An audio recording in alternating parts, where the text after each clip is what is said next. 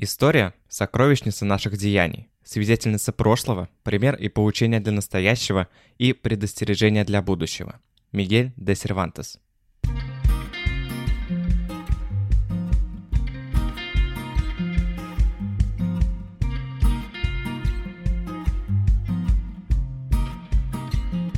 Добро пожаловать в подкаст «Страну к столу». Подкаст, где я рассказываю все самое уникальное о странах мира – но этот эпизод не про какую-то одну страну мира.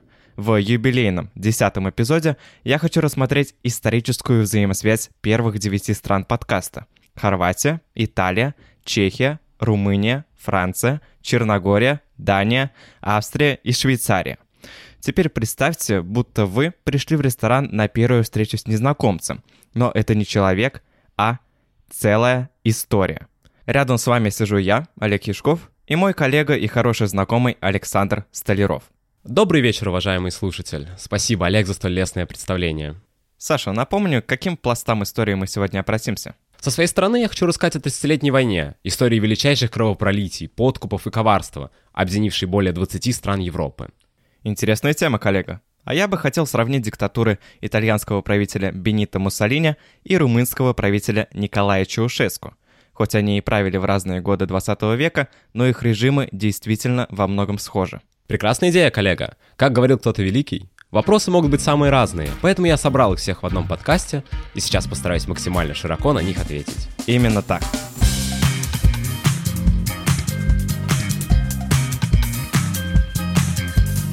С чего началась 30-летняя война? В результате завершения религиозных войн на территории Германии в 1555 году был подписан Аугсбургский религиозный мир. По нему появился уклад «Cuius regio, eius religio» – «Кого земля, того и вера». То есть правитель сам выбирал религию для подвластных ему территорий. Кроме того, последствием мира стал распад империи Габсбургов на две части. Испанские Габсбурги во главе с католиком Филиппом II получили земли Испании, Португалии и Южной Италии. Австрийские с Фердинандом I управляли Австрией и Чехией. Также они получили титул императоров Священной Римской империи. Стоит отметить, что немецкие курфюршества сами выбирали себе правителей, но из-за своего могущества и авторитета Габсбурги установили там свою династию. Поначалу такая политика сохраняла спокойствие в землях, однако внутренние усобицы начала 17 века, вызванные вопросами веры, привели к созданию двух религиозных объединений – Евангелистской унии протестантов во главе с Фридрихом Пфальцким и Католической унии во главе с Максимилианом Баварским – Унией называют союз государств, возглавляемый одним правителем. Таким образом, германские города создали свои военно-политические объединения. Их столкновения было не избежать. Поводом для войны стало восстание в Чехии. Новый император и глава австрийских Габсбургов Фердинанд II, будучи ярым противником протестантов, отменил все привилегии чешского дворянства и принялся насаждать католичество. В 1618 году в Праге из окна Пражской крепости были выброшены двое католических наместников и их секретарь. Это событие называют Пражской дефинистрацией. Оно стало началом войны. Немного отвлекаясь, важно упомянуть, что предыдущая дефинистрация, около двух веков до этого, стала началом гуситских войн. А в результате следующей, мертвым под окнами своего дома, будет найден сын первого президента Чехословакии, министр иностранных дел Ян Масарик. Это произошло в 1948 году, Обстоятельства смерти до сих пор неизвестны, но наиболее вероятной версией является его убийство советскими чекистами.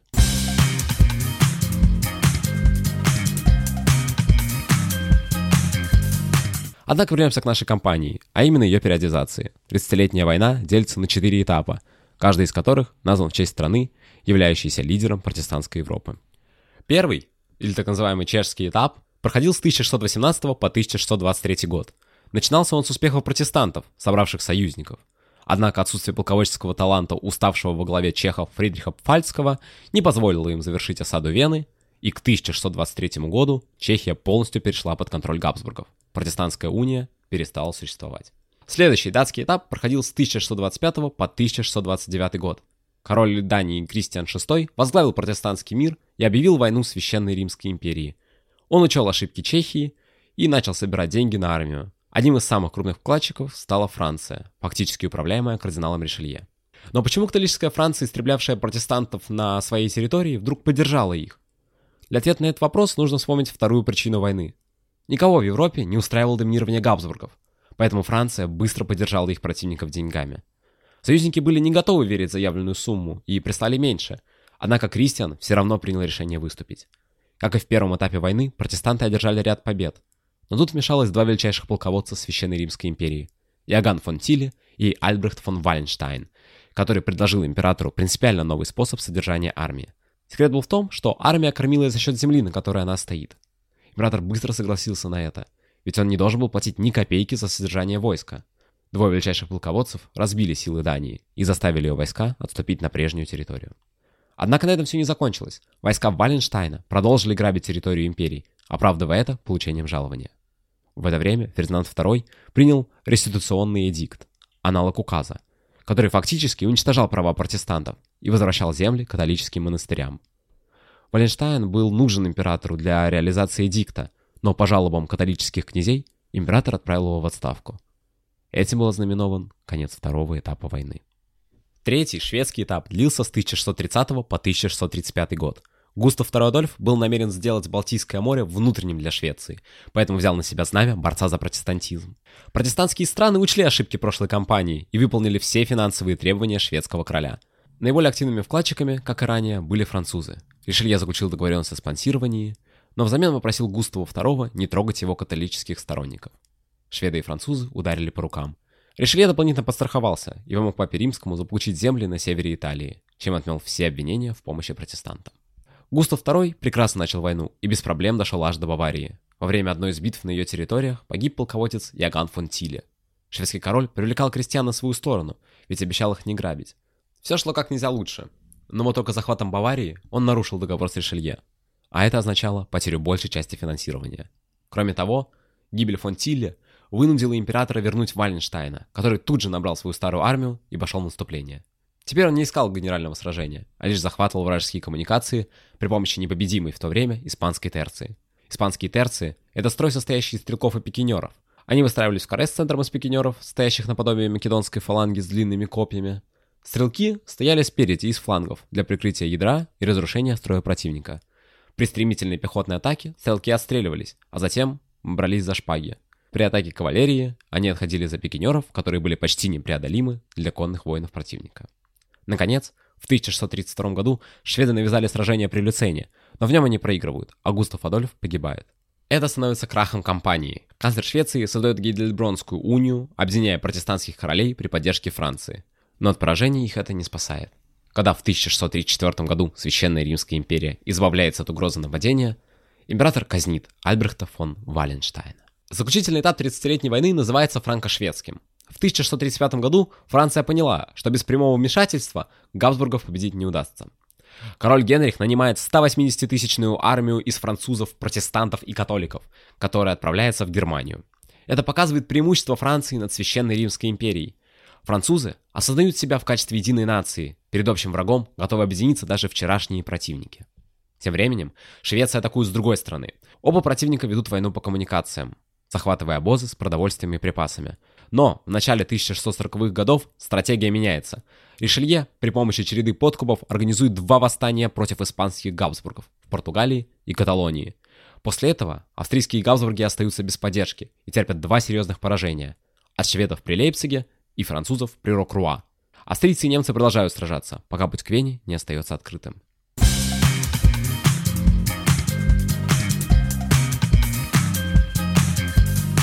После этого начинаются переговоры о мире, и спустя ровно 30 лет после начала войны, в 1648 году заключен Вестфальский мир. Он уравнял протестантов с католиками, узаконил независимость Нидерландов. А что самое главное, данный мир констатировал ослабление влияния Габсбурга в Европе. Больше они не являются единоличными гегемонами в этом регионе. Потери всех стран были крайне сокрушительными. Погибли целые армии и города. Государства даже объявили, что такие войны не должны повториться. Однако, как мы с вами знаем, лишь одна страна сдержала свое обещание – Швейцария.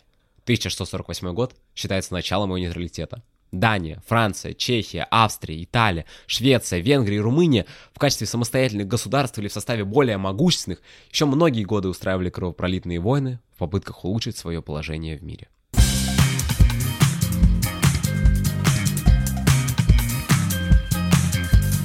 От войны переходим к не менее жестокой теме, в большинстве случаев жестокой, к диктатуре.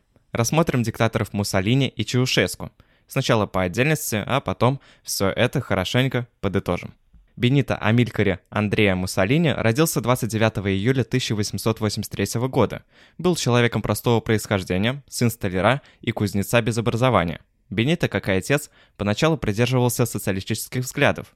В 18-летнем возрасте вступил в итальянскую социалистическую партию, читал огромное количество книг, оттачивал ораторское искусство и в какой-то момент понял, что уже не видит жизни без политики. Вскоре Муссолини стал популярным среди социалистов журналистом. Тогда у него появилось прозвище «Пикколо Дуче» – «маленький вождь». С социалистами Муссолини рассорился с началом Первой мировой войны, поскольку со страниц газет призывал итальянцев выступить на стороне Антанты. Вернувшись с фронта и пересмотрев свои политические взгляды, Муссолини в 1919 году создал Итальянский союз борьбы, который впоследствии стал национальной фашистской партией, включавшего в себя элементы корпоративизма, экспансионизма и антикоммунизма в сочетании с цензурой и государственной пропагандой. Муссолини стал премьер-министром Италии в октябре 1922 года вследствие шествия на Рим так называемых «чернорубашечников», вооруженных отрядов сторонников Муссолини – Среди достижений внутренней политики правительства Муссолини в 1924-39 годах были успешная реализация программы общественных работ, таких как осушение пантинских болот, ликвидация южноитальянской мафии, повышение уровня занятости населения, а также модернизация системы общественного транспорта. Была построена первая в Европе автомобильная дорога от Милана к озерам, восстановлена система железных дорог. В 1928 году Муссолини создал службу дорог для строительства автострад по всей Италии. В этом же году он утвердил программу комплексной мелиорации земель, благодаря которой за 10 лет страна получила более 7 миллионов гектаров новых пахотных земель. Там же строились новые города. Муссолини решил также римский вопрос – политические разногласия между итальянским правительством и папством, Сделал он это путем заключения латеранских соглашений. По ним Ватикан признавал право Италии на владение территорией бывшей папской области. Италия признавала право папы на владение Ватиканом и выплатила ему большую денежную компенсацию. Все бы ничего, но в период правления Муссолини была ограничена часть прав и свобод населения, а в отношении противников фашизма применялись политические репрессии. Возглавляя семь министерств и будучи одновременно премьер-министром, он получил практически неограниченную власть строя таким образом полицейское государство. Эффективность фашистской пропаганды была на столь высоком уровне, что в стране отсутствовала сколь-нибудь серьезная оппозиция режима Муссолини. Как итальянского диктатора, Муссолини в первую очередь волновала пропаганда и покорение умов итальянцев.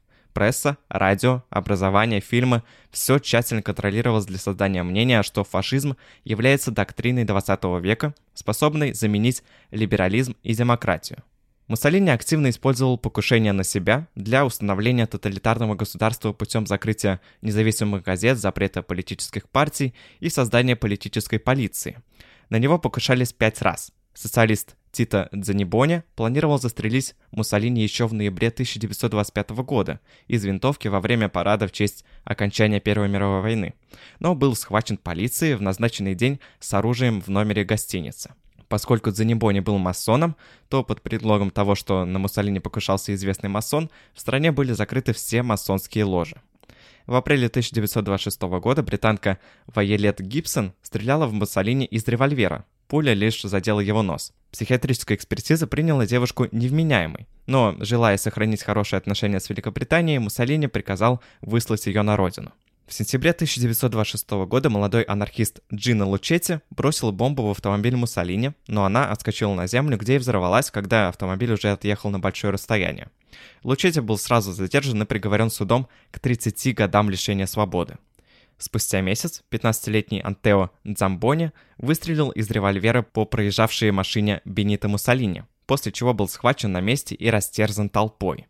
Муссолини пережил также неудавшуюся попытку убийства американским анархистом Михаилом Ширу, которая закончилась его казнью. Между 1925 и 1927 годами Муссолини постепенно ликвидировал практически все конституционные и обычные ограничения на свою власть, строя таким образом полицейское государство. Закон 1925 года изменил официальное название должности Муссолини с председателя Совета министров на главу правительства – он больше не нес ответственности перед парламентом и мог быть отстранен от дальнейшего исполнения своих полномочий лишь королем. Была упразднена местная автономия, мэры были заменены подестой и консулами. В том же году избирательный закон отменил парламентские выборы. Вместо этого Большой фашистский совет выбирал единый список кандидатов, которые были утверждены путем плебисцита. Установление полицейского государства завершило создание вместо распущенной палаты депутатов в январе 1939 года палаты фасций и корпораций, которая состояла из членов Большого фашистского совета и Национального совета корпораций, назначавшихся самим Муссолини, а также провозглашением в том же году Национальной фашистской партии. Муссолини стремился к государственному контролю над бизнесом. В 1935 году он утверждал, что три четверти итальянских фирм находятся под государственным контролем. В том же году он издал несколько указов для дальнейшего контроля над экономикой. В том числе заставил все банки, предприятия и частных граждан отказаться от всех иностранных акций в пользу облигаций Банка Италии. В 1938 году для сохранения покупательской способности лиры Муссолини прибег к регулированию цен и контролю над заработной платой. Он попытался превратить Италию в самостоятельную автаркию. Автаркия – это экономический режим самообеспечения страны, в котором минимализируется внешний товарный оборот. Он сделал это путем установления высоких пошлин на торговлю с большинством стран, исключая Германию. Экспансионистская внешняя политика, обосновавшаяся необходимостью восстановления Римской империи, первоначально увенчалась завоеванием Эфиопии и Албании. Затем Италия вступила в военно-политический союз с нацистской Германией, известный как Ось Берлин-Рим, и приняла участие во Второй мировой войне. Она протекала крайне неудачно для Италии, которая в 40-41 годах потерпела серию сокрушительных поражений в Ливии, Египте и Греции, вынуждая Германию постоянно приходить на помощь. Позиции Муссолини были окончательно подорваны весной 1943 года, после разгрома немецко-итальянских войск в Северной Африке и Сталинграде, в результате чего Италия лишилась всех колоний и корпуса на Восточном фронте. После вторжения союзников на территорию Италии летом 1943 года Муссолини был отстранен от власти Большим фашистским советом при поддержке короля Виктора Эммануила III и арестован, однако вскоре освобожден в результате немецкой спецоперации. После он провозгласил Итальянскую социальную республику на севере Италии, полностью зависимую от поддержки немцев и непризнанную на международном уровне, которая продолжала войну на стороне Германии. В апреле 1945 года немецкие и лояльные Муссолини войска в Италии были окончательно разгромлены союзниками, а сам Муссолини захвачен и расстрелян итальянскими партизанами за два дня до смерти Гитлера, 28 апреля 1945 года.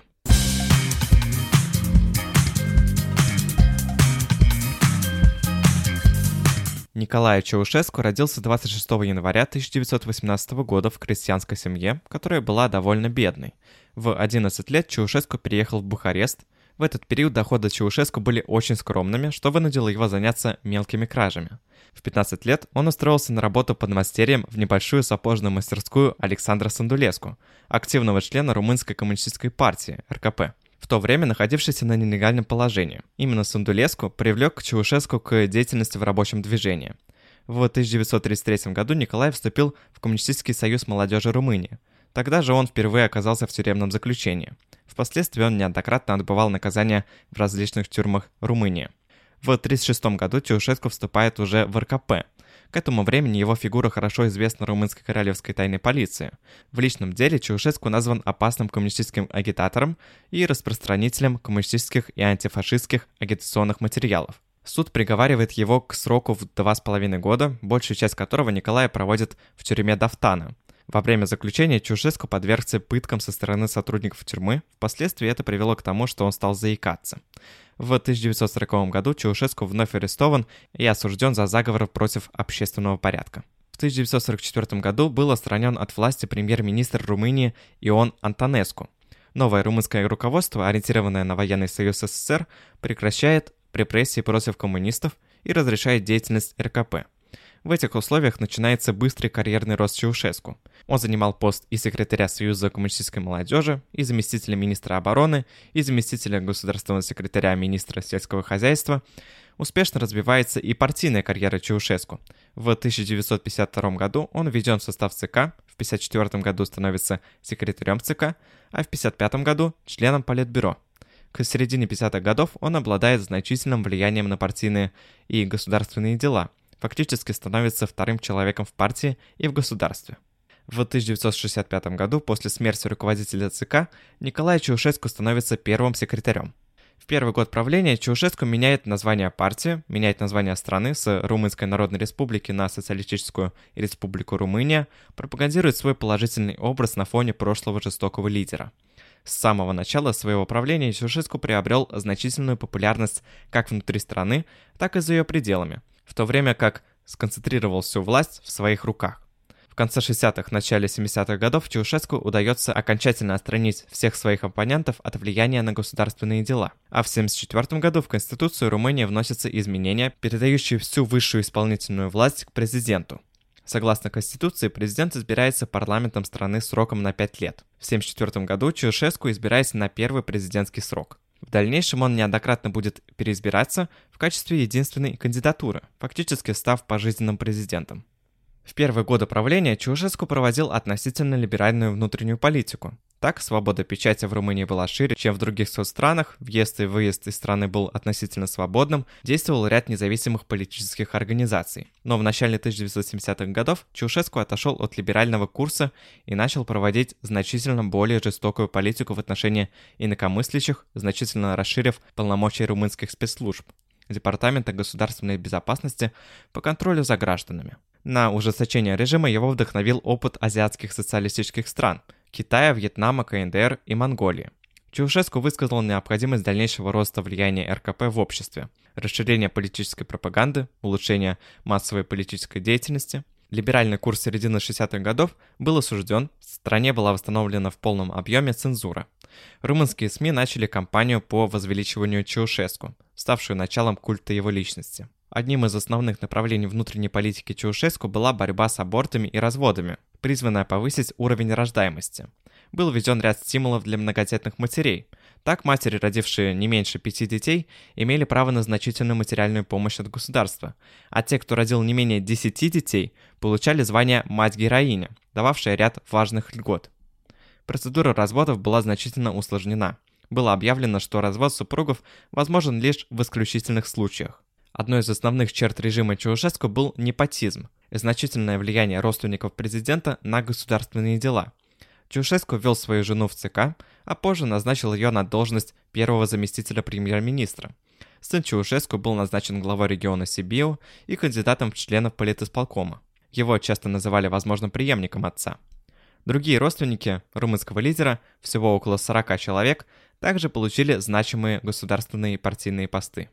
Чтобы сократить зависимость Румынии от других государств, Чаушеску желал превратить Румынию из аграрной в развитую индустриальную страну. Во второй половине 60-х годов он дал предприятиям страны финансово-экономическую самостоятельность, обеспечил материальную заинтересованность их работников. Позже на внутренний рынок страны начали проникать западные фирмы. Экономический рост периода 1970-х годов был во многом обеспечен кредитами, взятыми у западных стран и международных финансовых организаций. С начала 80-х годов румынская экономика начала испытывать значительные трудности, связанные с истощением запасов нефти в стране, мировым экономическим кризисом, а также проблемой выплаты задолженности иностранным кредиторам. В 1983 году по инициативе президента в Румынии прошел референдум о запрещении в дальнейшем любых внешних заимствований а для того, чтобы обеспечить выплату долгов, была введена политика жесткой экономики, включавшая выдачу продуктов по карточкам, продажу бензина по талонам, лимитированное потребление электроэнергии, а также перевод румынской экономики на экспорт товаров всех видов, в том числе в ущерб внутреннему потреблению этих товаров. Произошло резкое обесценивание национальной валюты.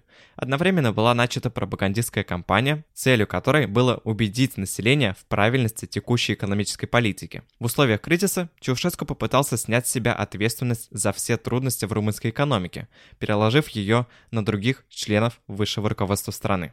В конце концов, в 1989 году случилась румынская революция, и Чаушеску расстреляли.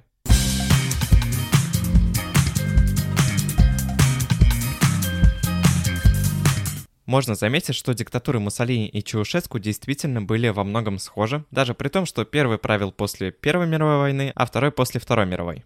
Оба поначалу получили уважение от народа, проводя либеральную политику, отличную от политик прошлых плохих правителей. Но потихоньку они построили под себя всю систему, вся власть концентрировалась в одних руках. Из-за этого было совершено огромное количество ошибок как в сфере экономики, так и во внешней политике. Как говорил Цицерон, где существует тиран, там не просто дурное государство, а вообще не существует никакого государства.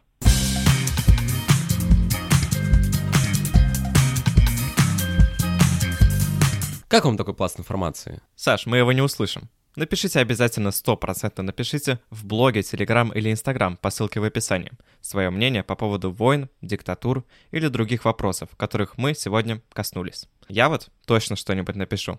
А ты? И я тоже, обязательно. Темы-то интересные и к тому же актуальные. А еще обязательно делитесь этим эпизодом с друзьями. Мы с Олегом проделали колоссальную работу над этим проектом. Можете и на подкаст подписаться, чтобы не пропустить выпуски про другие страны мира. И, возможно, еще один юбилейный выпуск когда-нибудь будет. Да, подписывайтесь обязательно. И последнее, что хочется сказать. Как вы могли понять за этот выпуск, отдельные люди творят историю, поэтому идите вперед, и у вас обязательно все получится. Кстати, уже сейчас вы можете створить историю, поддержав этот выпуск на Патреоне. Ссылка вроде бы в описании. Говорил Олег Яшков и Александр Столяров. До, До скорых встреч!